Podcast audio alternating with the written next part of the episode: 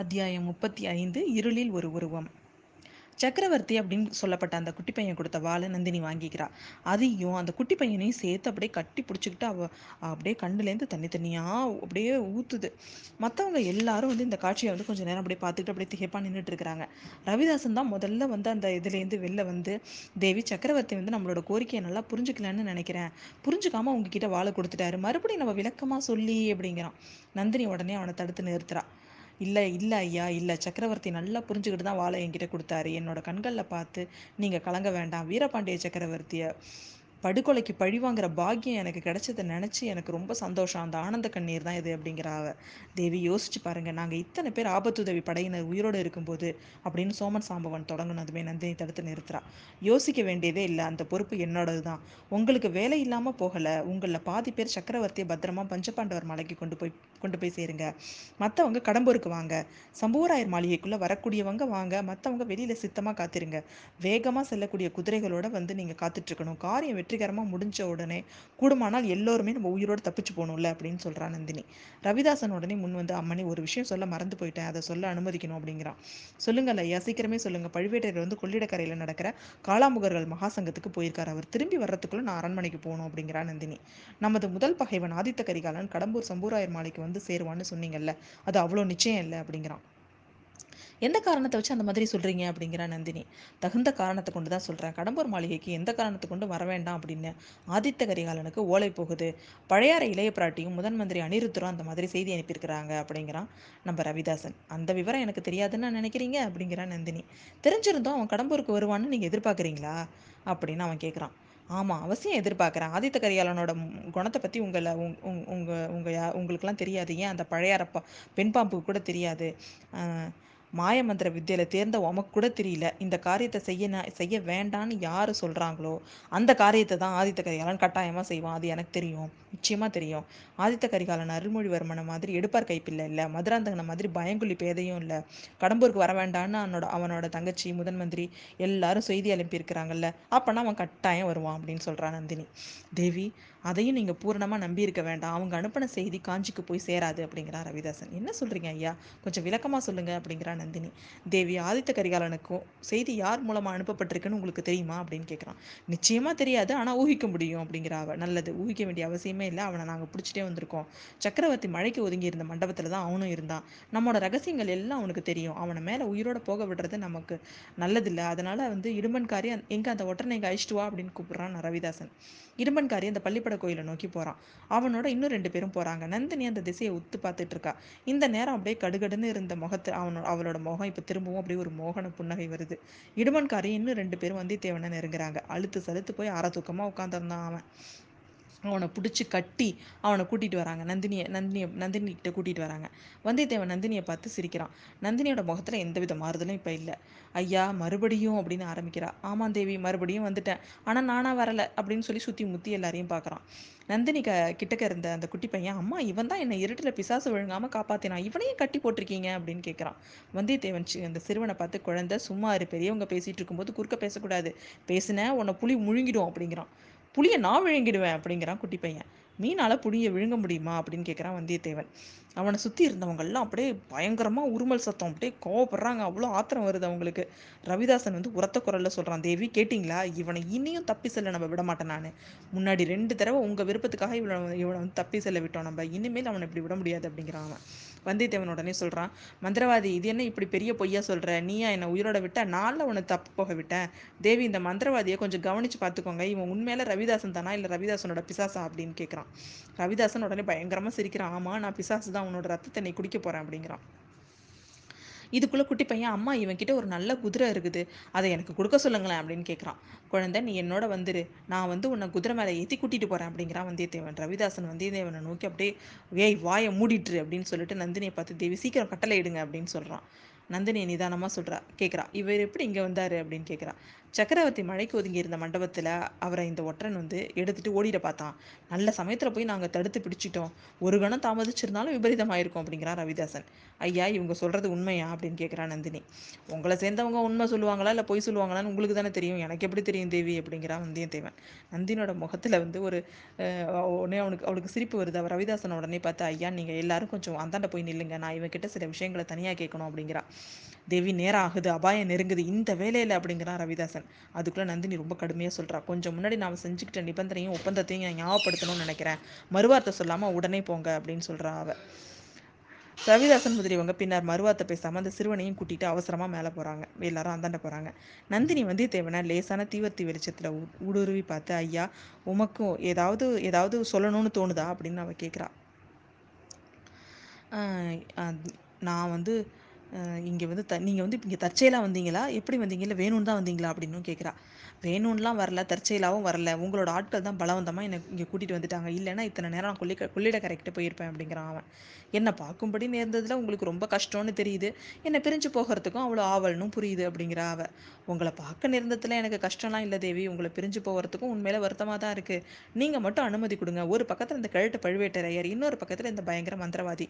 இவங்க ரெண்டு பேர்கிட்டையும் நீங்கள் மாட்டிட்டு ரொம்ப கஷ்டப்படுறீங்க. நீங்கள் மட்டும் ஒரு வார்த்தை சொல்லுங்கள் இவங்க கிட்ட இதெல்லாம் உங்களை விடுதலை விடுதலை பண்ணி நான் கூட்டிகிட்டு போகிறேன் அப்படிங்கிறான்.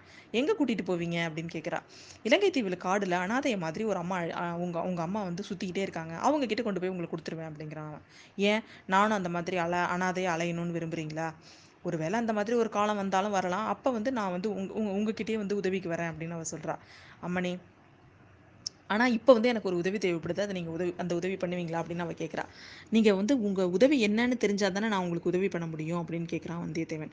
உண்மையான பிரியம் உள்ளவங்க இப்படிலாம் சொல்ல மாட்டாங்க. அவங்க என்ன நினைக்கிறாங்கங்கிறத தெரிஞ்சுக்கிட்டு சொல்லாமலே இதை நிறைவேற்றி அந்த உதவி செய்வாங்க அப்படிங்கிற அவள் பிரியமுள்ளவங்க சமயத்தில் எச்சரிக்கை பண்ணி ஆபத்துலேருந்து காப்பாற்றவும் முயற்சி பண்ணுவாங்க அம்மணி. உங்களை இந்த கிராதகங்கள்லாம் சேர்ந்து ஏதோ சூழ்ச்சி பண்ணி ஒரு பெரிய அபாயத்தில் சிக்க வைக்கிறாங்கன்னு நான் நினைக்கிறேன். அவங்களோட காரியத்துக்கு உங்களை உபயோகப்படுத்திக்க பார்க்குறாங்க அதனால் நீங்கள் அவங்களெல்லாம் நம்பாதீங்க அப்படிங்கிறான் அவன். நீங்கள் சொல்கிறது தவறு. நான் தான் இவங்களை என்னோட காரியத்துக்கு உபயோகப்படுத்திக்கிறேன் அப்படின்னு அவள் சொல்கிறா ஒரு சின்ன குழந்தை ஏதோ காட்டுலேருந்து பிடிச்சிட்டு வந்து உங்களை ஏமாத்துறாங்க அப்படிங்கிறான் அவன்.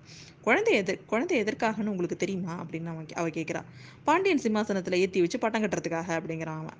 மறுபடியும் தவறாக சொல்கிறீங்க பாண்டியன் சிம்மாசனத்தில் ஏற்றி வைக்க மட்டும் அல்ல துங்கபத்திரையிலேருந்து இலங்கை வரைக்கும் பறந்து கிடக்கும் சோழ சாம்ராஜ்யத்தோட சிம்மாசனத்தில் அமர்த்தி முடிசூட்டுறதுக்காக அப்படிங்கிற அவ. அம்மம்மா யாரோட உதவியை வச்சு உதவியை வச்சு இந்த மகத்தான காரியத்தை நீங்கள் சாதிக்க போறீங்க? இதோ சுற்றி இருக்கிறாங்களே இந்த நரிக்கூட்டத்தோட உதவியை வச்சா சோழ சாம்ராஜ்யத்தில் இருபத்தி லட்சம் வீராதி வீரர்கள் கொண்ட மாபெரும் சேனை இருக்குது பகல்லையே பகலில் ஒளிஞ்சிருந்து ராத்திரி நேரத்தில் வெளிப்பட்டு வரும் இந்த பத்து இருபது பேரை கொண்டு நீங்கள் அதெல்லாம் அவங்களெல்லாம் ஜெயிச்சிருவீங்களா அப்படின்னு கேட்குறான். நான் இவங்கள மட்டும் நம்பி இருக்கல ஏதோ என் கையில் உள்ள வாழை நம்பி இருக்கிறேன். இதன் உதவியினால என் மனதில் கொண்ட எண்ணத்தெல்லாம் நான் நிறைவேற்றுவேன் அப்படிங்கிற அவ. அம்மணி அந்த ஒரு அந்த வாழை உங்களால் ஒரு நாளும் நீங்கள் வந்து உபயோகப்படுத்த போகிறதில்ல அதுக்கு வேண்டிய பலமும் உங்ககிட்ட இல்லை உங்கள் மனசுலையும் இல்லை அப்படிங்கிறான் அவன். அதை எப்படி சொல்கிறீங்க அப்படிங்கிற அவ. அது தப்புன்னு நான் இந்த இடத்துல என்னால் நிரூபித்து காமிக்க முடியும். அப்படின்னா நான் பாக்கியசாலி உங்கள் திருக்கரத்தினால வெட்டப்பட்டு சாவறதுக்கு நான் கொடுத்து வச்சிருக்க வேண்டாமா அப்படின்னு சொல்லிட்டு வந்தியத்தேவன் அப்படியே வெட்டப்படுறதுக்கு தயாராக நிற்கிற மாதிரி கழுத்தை வளைச்சிக்கிட்டு தரையை பார்த்துட்டு நிற்கிறான் என்னோட கல கரத்தினால வெட்டுப்படுறதுக்கு நீங்கள் ஆசைப்படுறீங்களா? கிரீடம் சூட்டப்படுறதுக்கு ஆசைப்படலையா? அப்படின்னு கேட்குறா நந்தினி. வந்தியத்தேவன் ஒரு நிமிந்து பார்க்குறான் உங்கள் வசமுள்ள கிரீடத்தை எத்தனை பேருக்கு தான் சுட்டுவீங்க? அப்படின்னு கேட்குறான் அது என்னோட இஷ்டம். முடிவாக நான் யாருக்கு சுட்டணும்னு பிரியப்படுறேனோ அவங்களோட தலையில் சுட்டுவேன் அப்படிங்கிறான் அப்படிங்கிறான் நந்தினி. அப்படின்னா அந்த சின்ன பிள்ளையோட கதி என்ன ஆகுது அப்படின்னு அவ அவன் கேட்குறான் அவனுக்கு முடி சூட்டுறதும் சூட்டாததும் ஏன் இஷ்டம் தானே அப்படிங்கிறா நந்தினி. தேவி உங்களுக்கு யாருக்கு இஷ்டமோ அவங்களுக்கு முடிசூட்டுங்க ஆனால் எனக்கு அது வேண்டியதில்லை அப்படிங்கிறான். ஏன்? அப்படின்னு கேட்குறா நந்தினி. என்னோட என்னோட அழகான சுருட்ட முடியை பற்றி எல்லாரும் நிறைய பேர் சொல்லியிருக்கிறாங்க. கிரீடம் வச்சுக்கிட்டு அந்த அழகெல்லாம் நான் கெடுத்துக்க விரும்பல அப்படிங்கிறான் அவன். உங்கள் வேடிக்கை பேச்சை நீங்கள் விடவே மாட்டீங்க. சரி நல்லது ஐயா. பொன்னியின் செல்வன் கடலில் விழுந்து இறந்துட்டாங்கன்ற செய்தியை கேட்டதும் இளையபிராட்டி என்ன செஞ்சா? ரொம்ப துக்கப்பட்டாளா? அப்படின்னு நந்தினி வந்து திடீர்னு பேச்ச மாத்திரா வந்தியத்தேவன் அப்படியே டக்குன்னு ஒரு திகைப்பாயிட்டு பின்ன துக்கம் இல்லாமல் இருக்குமா? ஸ்திரீகள் எல்லாருமே இதயமற்றவர்களாக இருப்பாங்களா என்ன? அப்படின்னு கேட்குறான் அவன். அந்த கொடும்பாளூர் பெண் ஓடையில் விழுந்து உயிரோட பார்த்தாலாமே அது உண்மையா? அப்படின்னு கேட்குறா அவ உடனே வானதிக்கு நேர்ந்த ஆபத்தை வந்து ஞாபகம் வந்துருச்சு. வானதியை பற்றி நந்தினி பேசின உடனேவே வானதிக்கு என்ன ஆயிருக்குமோன்னு நம்ம வந்தியத்தேவனுக்கு ரொம்ப கவலையாயிடுச்சு. அதனால அவ கேட்ட கேள்விக்கு பதில் சொல்லாமல் அப்படியே யோசனையாக நின்றுக்கிட்டே இருக்கான். சரி நீங்கள் இதுக்கு பதில் செய்ய முடியாதுன்னு நான் பதில் சொல்ல முடியாதுன்னு நான் நினைக்கிறேன். அதையெல்லாம் பத்தி நீங்க ஒண்ணும் சொல்ல மாட்டீங்கன்னு எனக்கு தெரியும். ஆதித்த கரிகாலர் வந்து கடம்பூர் மாளிகைக்கு வராதபடி நீங்க தடுக்க போறீங்களா? அப்படின்னு கேட்கிறா அவ. தடுப்பதற்கு நான் முயற்சி பண்ணுவேன் அப்படிங்கிறான் வந்தியத்தேவன். உம்மால அதை முடியாதுன்னு நான் சொல்றேன் அப்படிங்கிறா அவ. என்னால முடியும்னு நான் சொல்லலாமா? பிரயத்தனம் செய்வேன்னு தான் சொல்றேன். இளவரசர் ஒண்ணு நினைச்சிட்டாருன்னா அதை மாத்துறது ரொம்ப கஷ்டம் அப்படிங்கிறான் அவன். ஆதித்த கரிகாலரோட இயல்பு நீங்க நல்லா புரிஞ்சுட்டு இருக்கீங்க அப்படிங்கிறா நந்தினி. என்னை விட அதிகமா நீங்க தான் தெரிஞ்சுட்டு இருக்கீங்க அப்படிங்கிறான் அவன். நல்லது நான் எவ்வளவுதான் சொன்னாலும் நீங்க என் கட்சியில சேர மாட்டீங்க. என் எதிரியோட கட்சியில தான் இருப்பீங்க அப்படிதானே? அப்படின்னு கேட்குறா அம்மணி உங்களோட எதிரி யாரு? அப்படின்னு கேட்குறான் அவன். என் எதிரி யார்? பழையாறை இளவரசி தான். வேறு யாரு? அதோ நீங்க வந்து அது வந்து உங்களோட கற்பனை தேவி. உங்களுக்கு ஒரு உண்மையை முக்கியமான உண்மையை நான் தெரிவிக்க விரும்புறேன் அப்படின்னு அவன் சொல்றான். போதும் போதும். நீங்க உண்மையெல்லாம் சொல்ல ஆரம்பிச்சா அது வடிகட்டின பொய்யா தான் இருக்கும். எனக்கு தெரியாதா? நீங்கள் வந்து உண்மையை நீங்களே உங்கள் உண்மையை நீங்களே வச்சுக்கோங்க அப்படின்ட்டு நந்தினி வந்து கோவமாக சொல்லிட்டு கையை தட்டுறா. ரவிதாசன் எல்லாரும் வந்து கிட்ட வர ஆரம்பிச்சிட்டாங்க. வந்தியத்தேவன் வந்து தனக்கு கிடைச்ச சந்தர்ப்பத்தை தாம சரியாக பயன்படுத்திக்கல அப்படிங்கிறது நல்லா புரியுது அவனுக்கு. இந்த ராட்சசி வந்து என்னை கொல் கொன்னு கொன்னுன்னு தான் இவங்கள்ட்டலாம் கட்டளை சொல்ல போறா. கடவுளே எவ்வளோ பெரிய சாவு. போர்க்களத்தில் எதிரிகளுக்கு கூட போராடி வீரமரணம் அடையக்கூடாதா? இப்படியா என் தலையில் எழுதியிருக்கு அப்படின்லாம் சோகமாக நினச்சிக்கிறான். ரவிதாசன் கோஷ்டியெல்லாம் கிட்ட வந்து சூழ்ந்துக்கிறாங்க. ராணி நீங்கள் என்னதான் சொன்னாலும் இவன் வழிக்கு வரமாட்டான்னு எங்களுக்கு தெரியும். நாங்கள் நீங்கள் உடனே புறப்படுங்க இவனை நாங்கள் பார்த்துக்குறோம் அப்படிங்கிறாங்க. மந்திரவாதி ஜாக்கிரதை என்னோட விருப்பம் அது இல்லை. இவரை உங்களை யாரும் எதுவும் செய்யக்கூடாது. இவரை எவனாவது தொட்டா அவனை நான் இதே கத்தினால வெட்டி கொண்டு பழிவாங்குவேன் அப்படிங்கிறா நந்தினி. ரவிதாசன் எல்லாரும் அப்படியே திகச்சு போய் அவளே பார்த்துட்டு இருக்காங்க இவரால் எனக்கு இன்னும் பல காரியங்கள் ஆக வேண்டியிருக்கு. நான் இதோ புறப்படுறேன். நீங்களும் புறப்படுங்க. இவர் வந்து அவர் விருப்பமான வழியில் போகட்டும். இவரை யாரும் தடை செய்ய வேணாம் அப்படிங்கிறா நந்தினி. ரவிதாசன் தேவி ஒரே ஒரு விண்ணப்பம். உங்கள் சித்தப்படி செய்ய காத்திருக்கிறோம். ஆனால் இவன்கிட்ட குதிரை இருக்கு. இவனை முதல்ல போக விடுறது நல்லதா? கொஞ்சம் யோசிச்சு சொல்லுங்க அப்படிங்கிறான். நல்லது. இவரை வந்து அந்த பள்ளிப்பட கோயில் தூணோட கட்டிடுங்க. கட்ட அவிழ்த்துக்கிட்டு அவர் புறப்பட கொஞ்சம் நேரம் ஆகும். அதுக்குள்ள இந்த பள்ளிப்பட கட்டை நீங்க தாண்டி போயிடலாம் அப்படிங்கிறா. வந்தியத்தேவன் பள்ளிப்பட பள்ளிப்படையில இருக்கிற ஒரு தூணோட சேர்ந்து கட்டி கட்ட வச்சு கட்டி போட்டாங்க. கொஞ்சம் தூரத்துல உன்னோட குதிரையும் ஒரு மரத்துல கட்டப்பட்டிருந்துச்சு. நந்தினி பல்லக்கில் ஏறி போயிட்டா.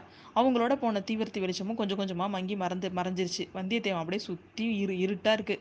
கொஞ்ச நேரத்துக்கு முன்னாடி அங்க பார்த்த காட்சிகள் நடந்த நிகழ்ச்சிகள்லாம் கனவான்னு கூட அவனுக்கு தோணுச்சு. அப்படியே இருட்டுல பெரிய பெரிய வவ்வால்லாம் பெரிய பெரிய சிறகுகளை அடைச்சிக்கிட்டு அவனை சுற்றி சுற்றி வருது.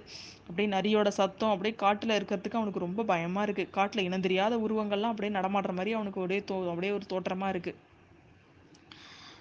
அவசரம் அவசரமாக தன்னோட கட்டெல்லாம் அவிழ்த்துக்க பார்க்குறான். ஆனால் லேசில் அவிழுற மாதிரி இல்லை. வெளிச்சம் இருந்தாவது கட்டுக்களை அவிழ்க்க அவிழ்க்கிறது கொஞ்சம் ஈஸியாக இருக்கும். ஆனால் வெளிச்சமும் இல்லை. ரொம்ப இருட்டாக இருக்குது அப்போ வந்து ஏதோ சத்தம் கேட்குது என்ன சத்தம்னு பார்த்தா ரெண்டு யாரும் நடந்து வர மாதிரி இருக்குது ஏதாவது மிருகம் கிருகம் வருமோ அப்படின்னு அவன் யோசிக்கிறான். இல்லை கண்டிப்பாக மனுஷன் நடந்து வர சத்தம் மாதிரி தான் அது அவனுக்கு கேட்குது வந்தியத்தேவன் கட்ட அவளுக்கு ரொம்ப அவசரப்பட்டான். ஆனால் பயனே இல்லாத அந்த உருவம் வந்து அப்படியே கரிய நிழல் மாதிரி உருவம் வந்து அவன் கிட்டேயே வந்துருச்சு. அப்படியே வந்தியத்தேவன் என்ன பண்ணுறான் தன்னோட தைரியம் முழுசையும் சேகரிச்சுக்கிட்டு தன்னோட பலத்தை முழு முழுசையும் காலில் சேர்த்துக்கிட்டான். ஓங்கி ஒரே உத வீல்னு ஒரு சத்தம் போட்டுட்டு அந்த உருவம் பின்னால் ஓடிடுச்சு கொஞ்சம் தூரம் பின்னால் போனதும் டனார்னு ஒரு சத்தம். பள்ளிப்பட சுவரில் போய் அது மோதிக்கிச்சு போல இருக்குது அதுக்கப்புறம் அங்கேயே அந்த உருவம் கொஞ்சம் நேரம் நின்றுச்சு அப்புறம் வந்து பள்ளிப்பட போ சுவரோட சாஞ்சிக்கிட்டு நிற்கிற மாதிரி இருந்துச்சு. கட்டுக்களெல்லாம் அவிழ்த்ததுக்கு அப்புறம் அவன் வந்து கட்டுக்களை அவிழ்த்துக்க திரும்ப முயற்சி பண்ணுறான் அவனால் முடியல. அந்த மந்திரவாதி பிசாசு வந்து இன்னும் நல்லா இப்படி முடிச்சு போட்டு வச்சுட்டான் அப்படின்னு அவனுக்கு ரொம்ப கோபமாக வருது ரவிதாசனை நினச்சி. அந்த உருவம் இப்போ அங்கேருந்து நகர்ந்து போகுது. பள்ளிப்படைக்குள்ளே போகிறது மாதிரியும் தெரியுது. கொஞ்சம் நேரத்துக்குலாம் பள்ளிப்படை கோவிலுக்குள்ளே கூழாங்கல் மோதுறது மாதிரி டன் டன்னு சத்தம் கேட்குது கோயில் வாசலில் வெளிச்சம். அதுவும் அந்த உருவம் கையில் ஒரு சுளுந்தை பிடிச்சிட்டு கோவிலுக்கு வெளில வருது. தான் கிட்ட தான் வருதுன்னு அவன் பார்த்துக்கிட்டே இருக்கான். அது கிட்ட வரக்குள்ள தான் தெரியுது. அது ஒரு காளாமுக வீரசைவனோட உருவம். நீண்ட தாடி ஜடமுட மண்டை ஓடு எல்லாம் எல்லாம் போட்டுட்டு இருக்கிற ஒரு பயங்கர பயங்கரமான உருவம். வந்தியத்தேவன் கிட்ட வந்து வெளிச்சத்துல தூக்கி பிடிச்சு அவனை உத்து பார்த்துக்கிட்டு அது நிக்குது.